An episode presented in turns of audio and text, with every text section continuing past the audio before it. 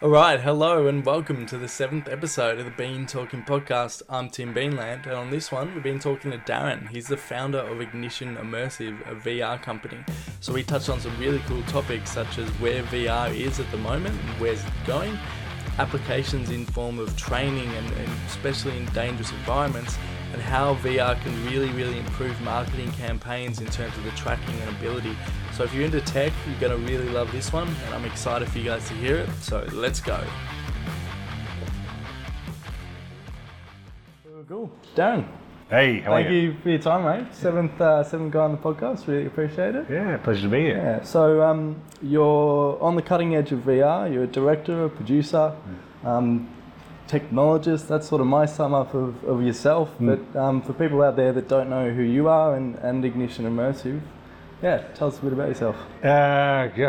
Tell you about yourself. Where do you start in life? Look, I'll probably just start that I was a filmmaker from a very early age, about 5 years old. Right. I loved film and I loved trying to make films. And by trying to make films, we were trying to create films where we were doing special effects using jump cuts. This was on the old VHS. We never went down the Beta route. If anyone remembers Beta, that was a superior format that no one could get hold of. But look, VHS, shooting films and trying to cut them on VHS using dubbing and recording.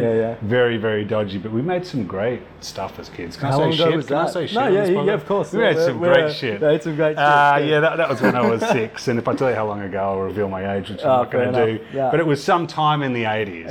Right, when VHS was a thing. Yeah. That's it. And so I've always been into film, and I was always into computing. Yep. So I was the nerd sitting up in my bedroom, coding on a Commodore 64, writing stuff. Yeah. Again, showing my age there. Ran a bulletin board system. This was way back in the 80s where I got 4 phone lines installed and had sort of a multi-user chat system going. People would dial in on computers. Very, very early internet, you know, 4 or 5 people in a connected computer system. Yeah. So I think when I say technologist and then filmmaker, it's both of those things converging. Combined. Had a career where I've done a lot in video content production. I've done a lot of filmmaking. I've done short films, gotten into festivals, some executive producing.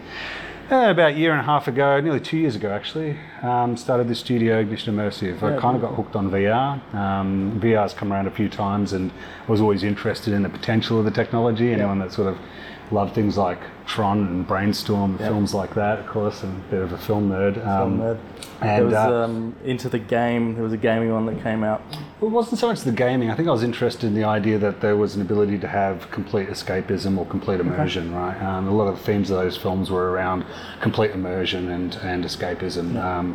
Think about Electric Dreams, the film in the 80s. I think they're remaking that actually. I hope they don't ruin it. But that was about a guy whose computer was kind of aware and networked and kind of, I guess you could say, fell in love with him or had a crush on him. It's a bit weird now that I think about it. But I look back on that stuff and I've always had this draw to be kind of immersed in different worlds. Yep. And I think people do get immersed when they go to a cinema. I think today we have quite a lot of stimulation, different screens, different formats. And we're very distracted. And so when I saw VR come around, I put a headset on for the first time and I thought, well, it's going to be crap like it's always been. And actually, it wasn't too bad. Yeah. Oculus Rift was a real game changer. And I remember just sort of being in there for what I thought was 5 minutes, and an hour had passed, and I was just like, wow, this is completely, it's not just completely new, but it's completely feasible. It's completely feasible for me to be somewhere else, believe I'm somewhere else, to enjoy that, to come back to reality and really feel like that I've been somewhere. And I thought, you know what? I've always wanted to make films because I want to take people somewhere, and now with VR, I can literally just completely take them somewhere else. Well, that was going to be my next question, because you've grown up doing traditional film, but then what was the caveat that pushed you to the VR world? In terms of, because you would get a lot of too contentious. Right? Yeah. I think film is absolutely a magic craft. Definitely. And I love it. And I still do make 2D film, and I still want it. I've got a whole bunch of screenplays. But I'm just aware that as kind of a modern audience with this sort of transcendence towards streaming and people watching films on mobile devices, my dream was always to have a film in a cinema. Yeah. That was the experience that I knew. And that was complete immersion. I didn't have a phone, I wasn't distracted by the outside world, I was in complete darkness, I didn't care who I was with, I was you know, literally following Luke Skywalker. I was there. Yeah. And I think today it's a lot harder to achieve that with a level of distraction. Mm. And VR kind of enables 100% of someone's attention. They're really surrendering 100% of their time and attention to you. And that's fundamentally different to, I guess, normal 2D media. Yeah, and I'm not saying like people do give 100% of attention to great films and Netflix series, all of that. You know, people binge watch stuff. Yeah. You know, think of Game of Thrones, you know, sometimes like pizza parties and watch it for 7 hours straight. Yeah. It's not about that. It's about the idea that there's this kind of next level of immersion where I can really take people somewhere, and that really interests me. As I think, as a filmmaker, you are potentially some kind of spiritual guide or something like that as well, right? You really do take people on a journey, and taking them on a story, and they're giving you their time. So yeah, definitely. And I think you touched on it there. You said, the perception of your VR, the first time you put it on was, oh no, this isn't going to be as enjoyable. But being in the industry, you've obviously seen a lot of growth in the technology. So is it now at a space where an experience that you can have, if it's run properly, can create those wow moments? It's not, this is going to be something out of the blue. It's more now, it's wow, the technology is really here. Yeah, look, I think people have always done the best they can with technology at the time, and technology's got this kind of acceleration curve where it's taken innovation on a lot of different angles from a lot of different industries to be able to really get to a point where VR technology, you know, involves stereoscopic high-resolution screens, motion tracking, head-mounted tracking for, you know, directional tracking. You need spatial audio. You need processing power to be able to produce these experiences. You need storage capacity. I mean, all these things have kind of come from different parts of innovation. I mean, a lot of it driven by mobile technology, funnily enough. You know, mobile screens with OLED tech getting cheaper and higher resolution and more horsepower and a smaller footprint.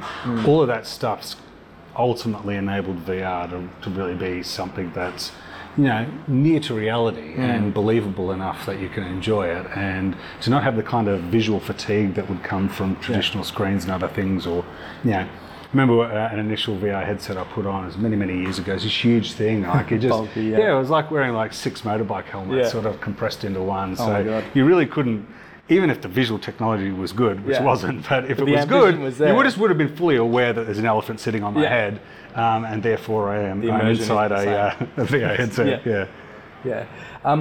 So something interesting, I've met you through our first guest, Jordan, and the project that he was doing with yourself. And I think I've heard you talk about the way that this experience is different in terms of further educating people to do Ned Kelly when someone has this experience. So what's the importance that VR plays in that sort of role? We were having a little bit of a talk earlier, and I just, you know, we're very much a society that lives in the moment and is always looking forward. And, you know, with that is this great breadth of human history that becomes in some ways less tangible to access. People read, but do they read books anymore? Do people really immerse themselves in history? Do people have the time to really connect with history and have the understanding? Even with Wikipedia and all the stuff, I mean, I do a lot of reading, I watch a lot of documentaries, but we're just living in such a saturated media age where there's so much new stuff that it's almost a little bit hard to get people in connection with the past and really understand, have an intimate relationship with the past. And one of the great use cases we saw from VR was to sort of use the 100% of someone's focus, take them back and meet historical characters or witness or experience historical things. You know, in this case, it was Ned Kelly's, you know, final days in Old Melbourne Jail. And there's something very intimate, poignant and kind of evoking about that, which is an ability to get a window into maybe a character or a person who's larger than life, but at the same time is human. And that's what we wanted to do with that Ned Kelly VR project, was, you know, enable for that 4 or 5 minutes somebody to come off the street, walk in there, sit down in a jail cell, and then for the next 4 or 5 minutes they're there with Ned Kelly. It's a very close personal conversation, and it's an insight into the man, it's an insight into the times he lived in, it's an insight into our collective history, you know, colonialism, bushrangers, all that sort of stuff, all those themes that sit there, and somehow it's just, you know, I think I said this to Jordan when we were making it, when you walk in the jail, it's surrounded by ghosts of the past, but when you put this VR headset on, it's like you're a ghost from the future, sitting in the past. That's a really, really, it's a beautiful thing, and I find it provoking. I actually went to see it yesterday, and you feel like you're there in the jail. You feel like you're back in. Mm. You're looking back into the past, rather than when you walk around the jail. You can sort of think about it, but then once you put the headset on, and you know, even the candle in the corner and everything, it's just that extra layer, I think. Yeah, I think we can look back on the past, but it's much better if we can witness the past. Yeah. Now comes a great oath of responsibility of fact and fiction and things like that around that. The fact that we can bear witness to the past, I mean, this is the next best thing to time travel. Yeah, of course. And who doesn't want to do that, right? That's awesome. So, as filmmakers and as VR companies and as artists, we can do this with the technology, but we can kind of take next level, with VR. And when people surrender themselves and go on that journey, it really is a journey. I mean, it could be anywhere. It could be out of space. It could be Mars. It could be. I'm a huge Aliens fan. I can't wait to have an Aliens experience on a Nostromo or something like that. That would just blow my mind. Well, that leads me into a broader question because everyone likes to see VR as the future, so we know it's the future. But what do you see as the future of VR in terms of going into space or different movies or look, it's a hard one. I think you've got to look at the technology, and there's still a lot of accessibility problems with VR. I mean, we're kind of, what are we? Not really even second gen tech. I mean, first gen we maybe call HTC Vive and Oculus Rift. Second gen tech we could call kind of Gear VR, mobile VR headsets, Oculus Go, all these all-in-one headsets. Yeah. We're not really even second gen at the moment, and it's still quite inaccessible. I mean, the experience is clunky. Right. Requires setup. It's a little bit of a labour to put the headset on. You have to be committed to want to surrender yourself to VR. Yeah. And so what VR competes with is just the sheer ubiquitous accessibility of all other technologies. I can whip my phone out right now and watch YouTube in half a second. Yeah. And we're constantly connected in that way. So VR has this huge barrier around it, and at the moment I kind of see it much more as maybe an exhibition format, you know, similar to the Old Melbourne Jail, where it's a curated experience. The viewer doesn't have to do much. Mm-hmm. They're specifically going to experience VR. It's the same in training and induction and other things. I was about to get to that, yeah. You know, you've got an environment that you curated. Western Australian Museum's just got an Antarctic experience. Yep. You go in, you're actually going to have an experience. So I often refer to VR at the moment as being a theatrical format, as in cinema. Yeah. Because it's a lot like that. When you go to a cinema, you have to worry about cranking up all the technology to put the show on. Where's it going, you ask, is that I think that accessibility is just going to rapidly iterate. Mm. We've got mixed reality, augmented reality and virtual reality, and we've got sort of an acceleration of the technology behind the headsets and the glasses. Yeah. You know, I think eventually very, very lightweight HUD kind of style glasses, or maybe even what do you call them that you put in your eyes? Contact lenses. Yeah, I mean that's obvious, but I think we're quite away from that. Definitely something that's accessible that I can put on, that's intuitive, that responds and is ready to consume as quickly as it is to take off. Well, once I'm bought into VR, and I think the power of it is in that experience, and the power of it is I can sit there, be immersed into a different world without having to travel anywhere. So immediately for me, and a lot of the listeners on here are business people, and my thought goes straight to training, or especially in situations where it could be dangerous. So do you see VR as a powerful tool to train? Oh, absolutely. I mean, you look at I know some people are doing some stuff in the oil and gas industry. That is high risk work, involves remote sites. The ideal is that you can train somebody as competently physically on site without them setting foot on site before they're competent. Yeah, wow. That's the classic challenge of all. Yeah. When I look at sites that do induction, they've got to take people through the site uninducted to induct them. You know, which the irony of it. The irony of that, yeah. And so, and in training and all sorts of things, we worked with a wind farm, and they've got turbines. This is high altitude work, it's confined spaces. So people can do a lot of training, but then the first time that they go in there is really the first time that they'll get the real experience and knowledge of working within there. And so, VR lets us do a lot of that stuff pretty much remotely anywhere. I mean, you can produce VR content to train somebody, and they could do it from a hotel room if they wanted to. So now you're saving not only potentially lives, because you're not putting inexperienced people into situations where they should have been experienced, but you're also then saving the time on the back end as well by not flying them out. There's another part of this which a lot of people overlook and I'm really passionate about. It's kind of sort of hotspot analytics and tracking and data technology. Is that, you know, using VR, we can learn a lot about the viewer through that induction process or through that training process. So if you want to measure competence in somebody before you commit them to do a job, this is a really, really powerful tool. So if I was to have 100 people who were working on a an orchard, they would rely on a lot of backpackers and casual staff, right? You got 100 people in a pool. Well, you want to know who the 20 potentially repeat, I won't say dangerous, but maybe people that take more risks could be out of that pool before you actually get them out there in the orchard where they're risking people's lives. And so using VR and training, you can get a lot of that data and analytics and go, well, actually these 20 people, they continually speed in the vehicles during the training. And that's a red flag before you actually send somebody out there. It is, it is. And I mean, that then saves a whole bunch of OH&S. That, and you know, it's you know, you can look at it like not just a training tool, but also a recruitment tool as well. And in that sense, that recruitment filter becomes even more important. It's scalable, so you can potentially recruit a wider pool of people, committing less time and resource to actually test those people and train them. And then you can dovetail and refine that funnel and just get probably the best of the best and actually put them out to work. So you've built their competence really quickly, it's scalable, it's cost effective, but you've also created a filter so you can remove risk, and that's super important. Something I want to ask, because I look into marketing and something, it's a bit of a buzzword that goes around the film is we want people to engage with our content. We want people to look at it. And I look at metrics in terms of video watches, and a classic Facebook graph is like 10 seconds and then bang, people stop watching it.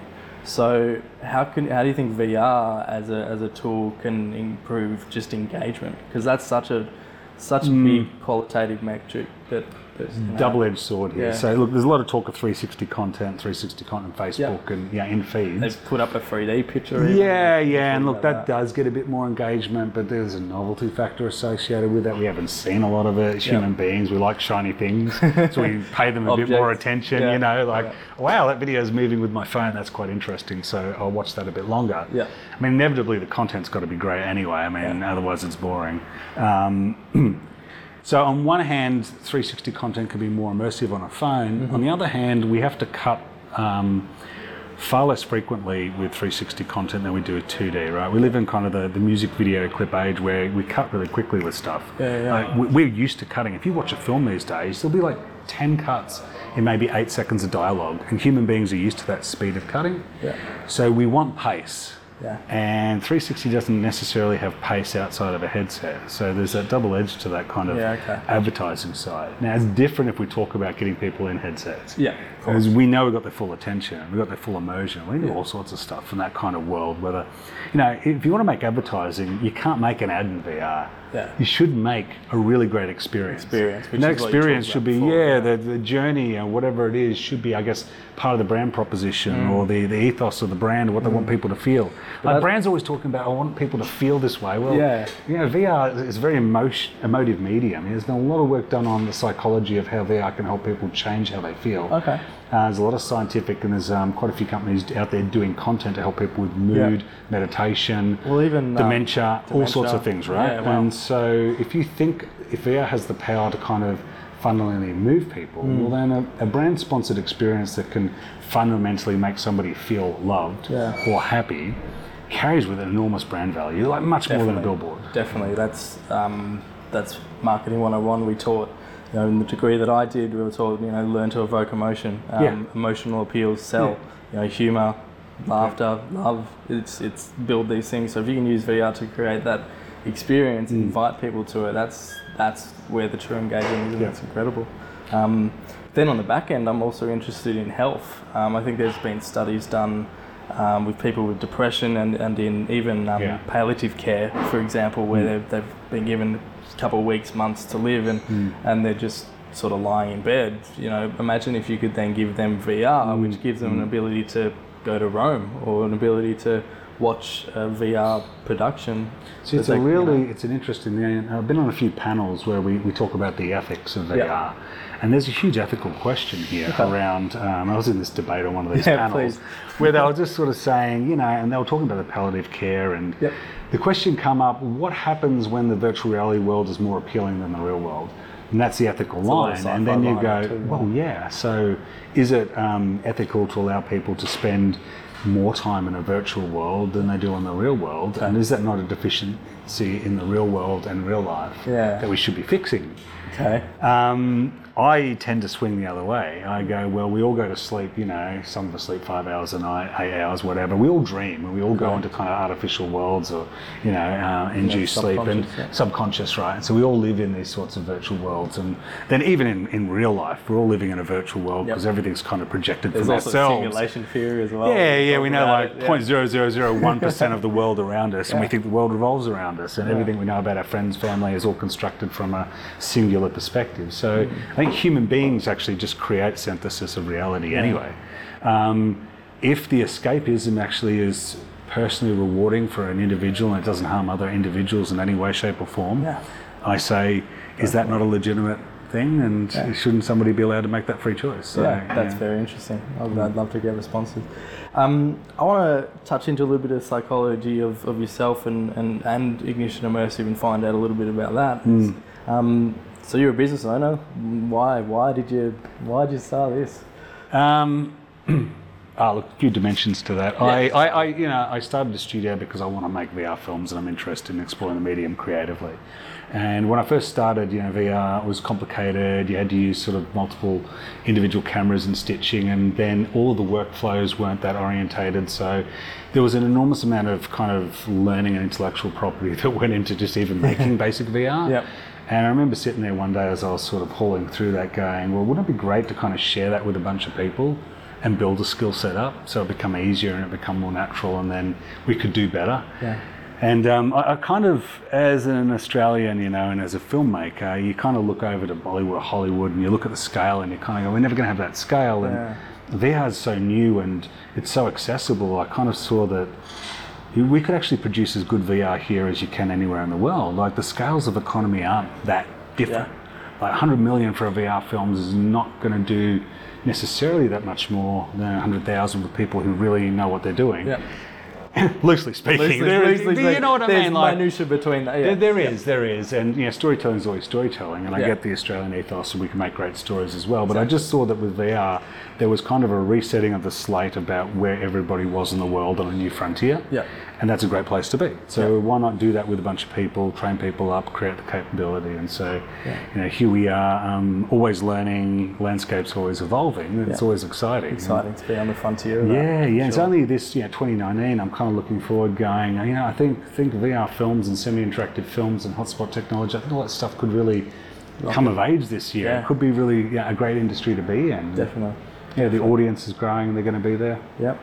Would love to know about some of the projects you've done. Obviously, there was the one with Jordan, but you've done everything from your B2C stuff with that, but all the way up to government work and orchard work, as you're saying. Has there been a particular project that comes to mind where you've gone, that was just amazing, I enjoy?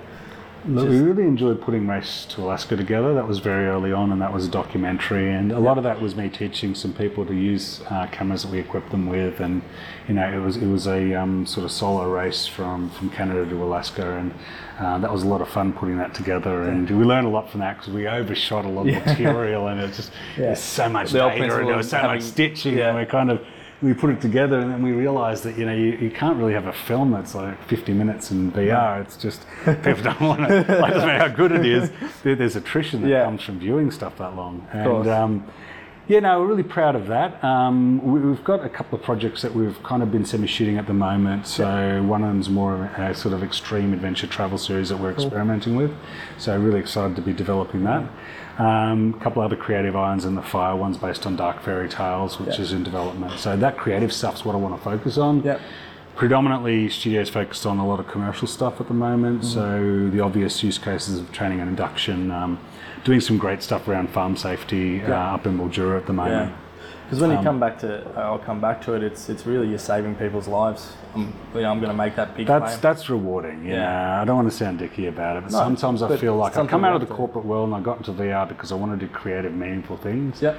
And it's really nice to find a rhythm with the work that we're doing. It's got a commercial underpinning tone, but it's actually got a real world benefit. Right? Yeah. I'm going to improve somebody's life, or maybe going to save somebody's life, or I'm going to improve conditions. And I'm sure there's scales of commercial interest that go around that. Absolutely. But I'm kind of focused on, maybe if one person's saved, you'll never know it, but that feels good to sort of be contributing to that. Because they remember back to actually physically doing this thing that's, dainty. And look, there's also this idea of supporting industry, and we're in a global economy, and I could go on about all that stuff, but innovation technology is important for every industry, and if we can help apply that and lead different industries, to something better and help, that feels good. That's why I'm doing this. Because that's something that comes to my mind of, it's not just suited for one particular niche. Like, I think a lot of people can be mistaken in thinking that VR is just for gaming and fun.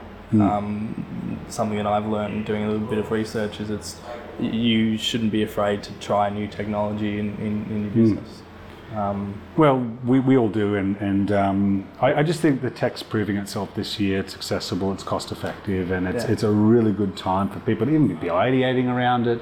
I mean, I do a lot of work where I go in and sort of consult and talk about what's possible, and we ideate and we come up with solutions, and it's very cost effective to rapidly prototype and proof of concept this stuff. And that's where I suggest anyone does it, like on a small scale. Focus, see the results for yourself and sort of build out from there. And you have to kind of go all or nothing, not with technology and innovation. Because especially if it's something in terms of education of people with it, what's that first step someone should make if I haven't looked at my training program in 20 years and now I'm looking, people have, as you said, people are falling asleep in my training programs, and I'm looking at this as an option.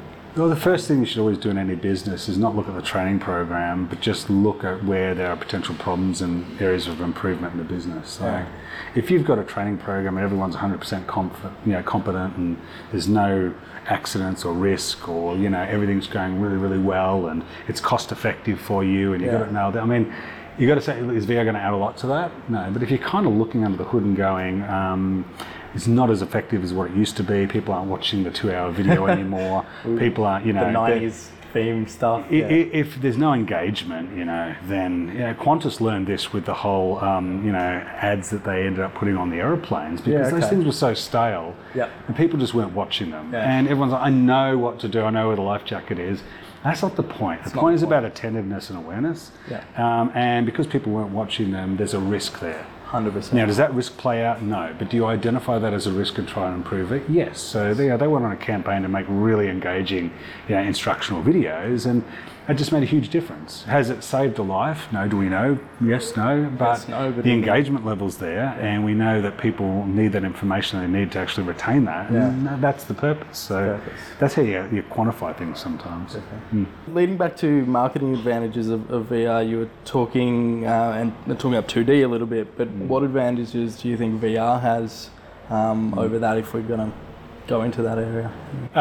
Look, it's kind of talking about 2D, you can cut quickly, it's ubiquitously accessible across so many devices now, and obviously true VR needs infrastructure, and by that it needs headsets, and so there's barriers to entry. People have got to own those headsets. There's Google Cardboard and other things you can do with your phone and Gear VRs. It's all right. It's not quite the real VR experience. So there's definitely some barriers there to actually accessing VR content. But once you get somebody in there, super useful in terms of things you can do over 2D. I mean, obviously we've talked a lot about the 100% of somebody's attention and full immersion, right? Mm-hmm. And that has a real emotional quality to it as well. We'll talk about brands and influencing, and that's really powerful stuff. Yeah, definitely. The other, one of the things I'm really passionate about is like hotspot tracking. So because these things have got an accelerometer and we can see where somebody's looking, it's how the thing turns when you turn your head around. Wow. It also means you can analytically collect data about where people are looking, right? And so that stuff becomes really useful. I mean, it's kind of a gold mine in terms of where's people's view drawn to in a room. where does people's gaze go to? I mean, I could put somebody into a conceptual architectural foyer, for example. I could walk 10 people through there, and I could actually measure where most people's eyes and gaze are drawn. And I could kind of tell you out of that lots of things. We could inform the architecture, we could inform the design and flow of the space, we could maybe inform where to stick an ad, where most people are going to look. You know, that's what I'm really basically talking advertising. Yeah, no, of course. That hotspot technology is quite interesting. We're looking at a project at the moment around training law enforcement, and so often these people have to go into maybe dangerous environments, and it's all about being able to assess risk very quickly, and this happens in a lot of different industries, not just law enforcement, you know, any kind of safety risk. And so you're able to put people through situation and scenario in VR multiple times, track where they're looking and where their attention goes, and then gain analytics from that and perhaps inform the training of that person. So if I was to walk into a dangerous situation and 9 out of 10 times I don't see the knife on the table, for example, I'm not paying attention, I'm not scanning the room properly. You can tell that with VR. You know, with 2D, we just have to shoot a wide, and you really wouldn't know whether anyone was looking anywhere in particular. I don't even know if they're looking at the screen in 2D, right? But in VR, I know exactly where they're looking, for how long, and what they react to. And so the analytics you can get out of that, super, super useful, not just in training, but advertising and media, improvement, architecture, all sorts of things. So that's so much more. That's super cool. That is very cool. Yeah, and that stuff can then be used to feed in. I mean, think about making VR films where the film can kind of adapt to how people look and watch the film, and kind of can be improved based on how people are watching the film. You know, I always think we've got this idea of a film being a fixed thing. You make it, you shoot it, you complete it, you edit it, you master it, you put it out, people watch it, and that's it. You know, I think film and narrative in the future is going to be a lot more of this kind of agile, evolving thing. It's somewhere hybrid between kind of game and real. Netflix is already experimenting with interactivity on episodes and stuff like that.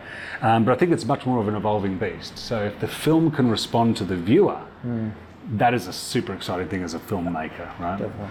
I can make a film where there could be sort of four people gathered, and they're in a party house, and something's going on. These 4 people go separate ways, but different people follow a different journey based on where their kind of attention was drawn during a conversation. And so put people in this headset and they watch the film, and different people see different things.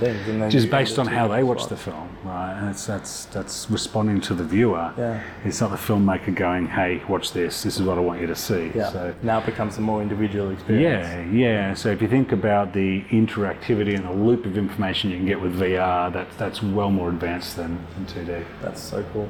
That's really cool. I guess, and then one of my other ones was scalability of the tech.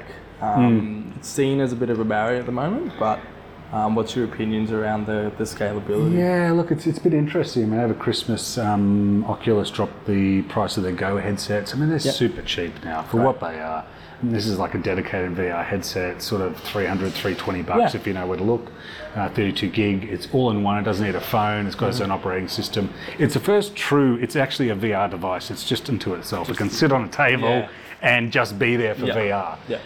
Really simple little controller. You put it on. Am I wrong in saying then it's like the Xbox of VR, sort of? It is, yeah. It's not quite the remote control for the telly of VR or the mobile phone. We're not quite there yet with technology, but it's definitely a hugely accessible and also really cheap device, right? So if you think about VR and training or VR deployments and putting an infrastructure for VR, that's a super economical way to go now. I mean, 12, 18 months ago, you needed, $600-$700 for a Rift or a Vive, and you needed the PC to be able to run it. You're probably looking at 2K, 3K footprint.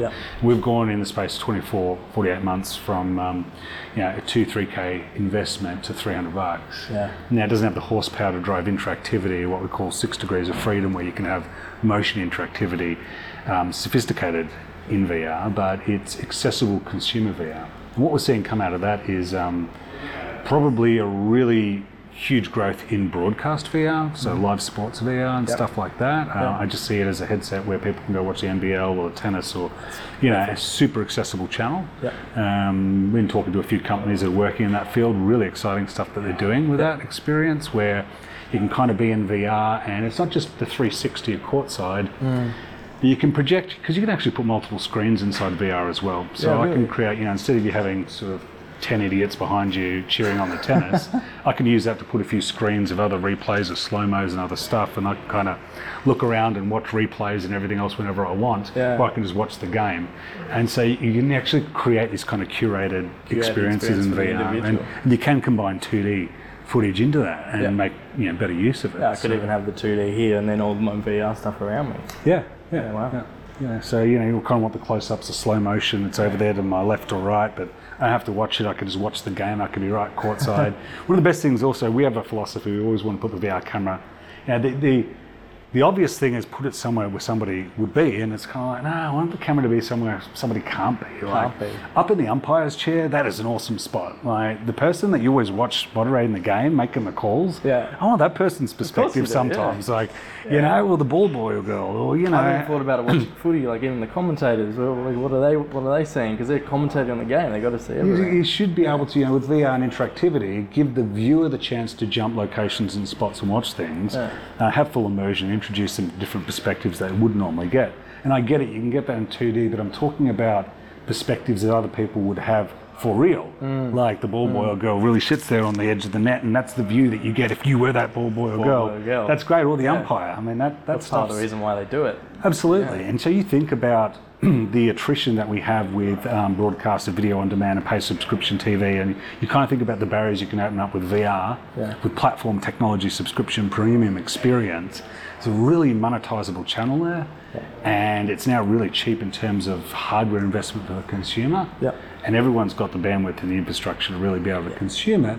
So we're kind of in a nirvana point to see consumption VR really grow. Yeah, definitely. That's really cool. I think that's an awesome spot to leave it. But Darren, for anyone out there that is thinking about doing VR or even just wants to follow what you're doing, getting more immersed themselves in what VR is, where's the best sort of places to reach out to yourself? Or Instagram, Facebook, at Ignition VR on that. I post a lot on LinkedIn, immersive.video, www.immersive.video. So look up Darren, Ignition Immersive. Yeah, just look up Ignition Immersive. We're out there somewhere on that wide web. On the wide web. Yeah. Now, best on Instagram, and we try to post up a lot of stuff there. It's a lot more about how we roll. We're not really a startup. We're 18 months old now, but we like to be authentic. We're really passionate about what we do, so we really like to open the hood and just show people what we're doing and share that. It's a great community in VR as well, so anyone that wants to get into it, really recommend it. It's a really fostering community. People are really passionate about what we're doing and the opportunities, and it's not quite like a club community, but there's certainly a lot of knowledge sharing to be out there. Awesome. Well, thanks, Darren. I've been Tim. This has been Darren. Absolute pleasure. We've been talking. Cheers. Cheers.